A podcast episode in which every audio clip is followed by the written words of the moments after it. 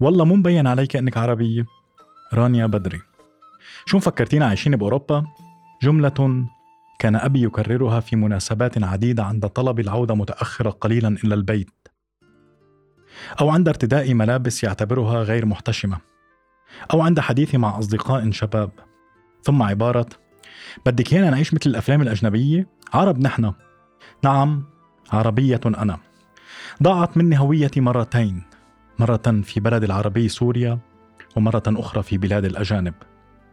في سوريا كنت أحلم بالعيش متحررا من العادات وكلام الناس، والأكثر من الخوف، خوف من التأخر دقيقة عن موعد العودة إلى البيت، خوف من أن أعبر تماما عن مشاعري ورأيي، خوف من أن تكشف كذبتي ويكتشف أهلي أني بالفعل خرجت إلى السوق ولكن مع من أحب، حتى لو كنا لا نفعل العار، بل نريد أن نتمشى ببساطة ككل الأحباء وننسج ذكريات في حارات دمشق القديمة.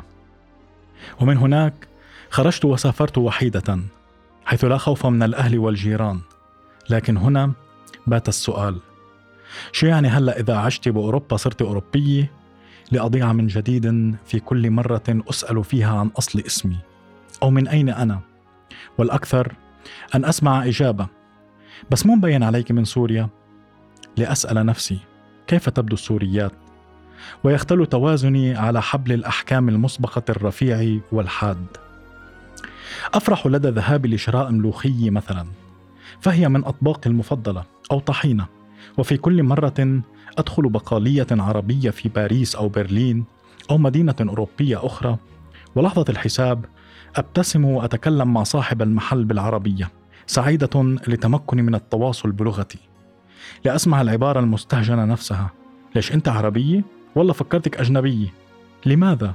أجيب مستغربة أحيانا، ضاحكة أحيانا أخرى، فيجيبون هيك والله مو مبين عليك، فأرتبك وأخجل وأسأل نفسي كيف يمكن أن يعبر شكلي عن هويتي وثقافتي؟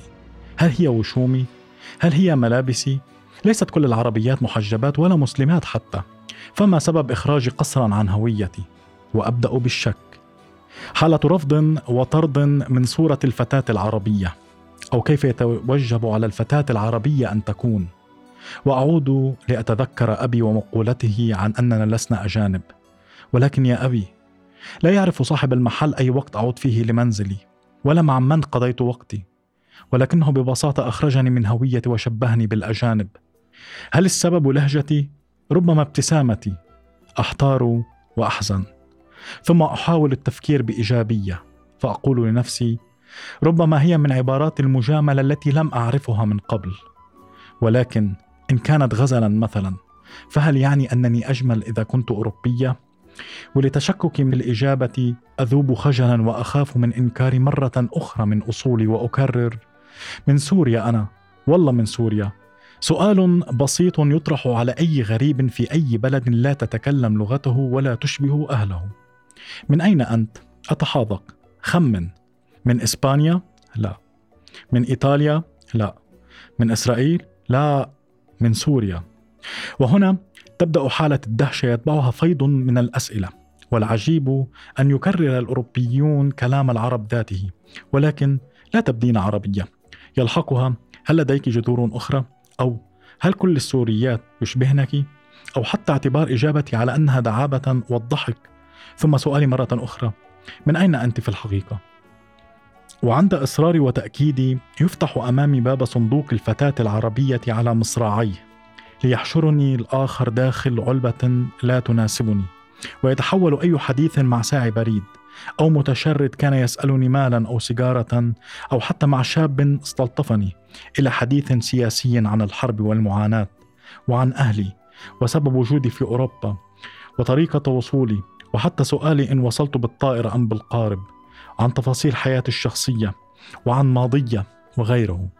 ورغم فهمي لهذه الحالة الفضولية الإنسانية بالشكل العام، إلا أن تكرارها بعدد مرات ترداد لاسمي ومنذ أكثر من تسع سنوات بات أمرا مرهقا، بالإضافة إلى السؤال حول كيف يمكن لشكلي أن يكون هكذا وأنا فتاة عربية، بات متعبا أكثر.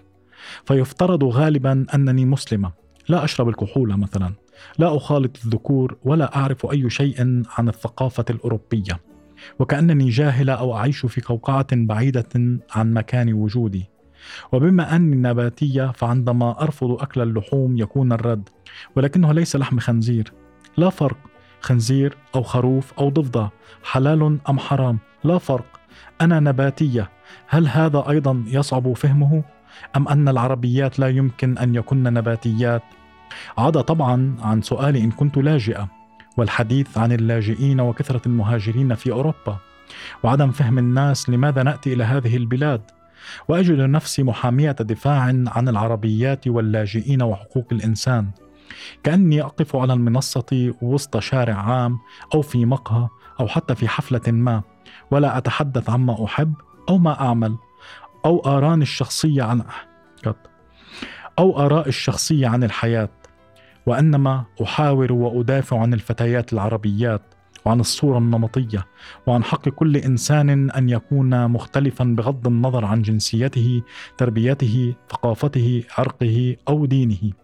فأضيع مرة أخرى وأنسى نفسي وأعود لأقول أنا أمثل نفسي فقط، ولكن لحظة، من أنا؟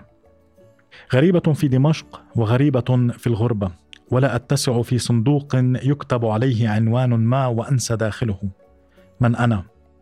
تربية وثقافة العربية تطلب مني أشياء لا أستطيع تنفيذها، فلم أقتنع بها يوما، ولكنني ما زلت عربية الاسم والهوية. أتفق مع الأوروبيين في بعض المفاهيم وأختلف معهم في أخرى. دافعت عن نفسي كثيرا أمام العرب والغرب، حتى بدأت أشكك في حكمي على نفسي وعلى كل الأشياء من حولي. هل أفعل هذا كما تفعل البنات العرب أم الأجانب؟ هل أرفض هذا لأن أهلي يرفضونه؟ هل أقبل ذاك لأني أعيش في أوروبا؟ كيف يمكن أن آكل طعاما من كل بلدان العالم؟ ألبس ثيابا تتفق مع الموضة الدارجة أو تخالفها؟ أخاطب الله بكل اللغات التي أتحدثها وأتماها مع كل الأديان، ولا أمارس أي منها. من الهند إلى أوروبا مررت عبر العديد من الألوان، ولست بيضاء أو سوداء أو رمادية. من أنا؟ كيف علي أن أكون؟ وهل سأغوص وأختفي في محاولة إقناع الآخر أنني مجرد إنسان؟ وهل يحق لي أن أكون مختلفة كحق الجميع في الاختلاف؟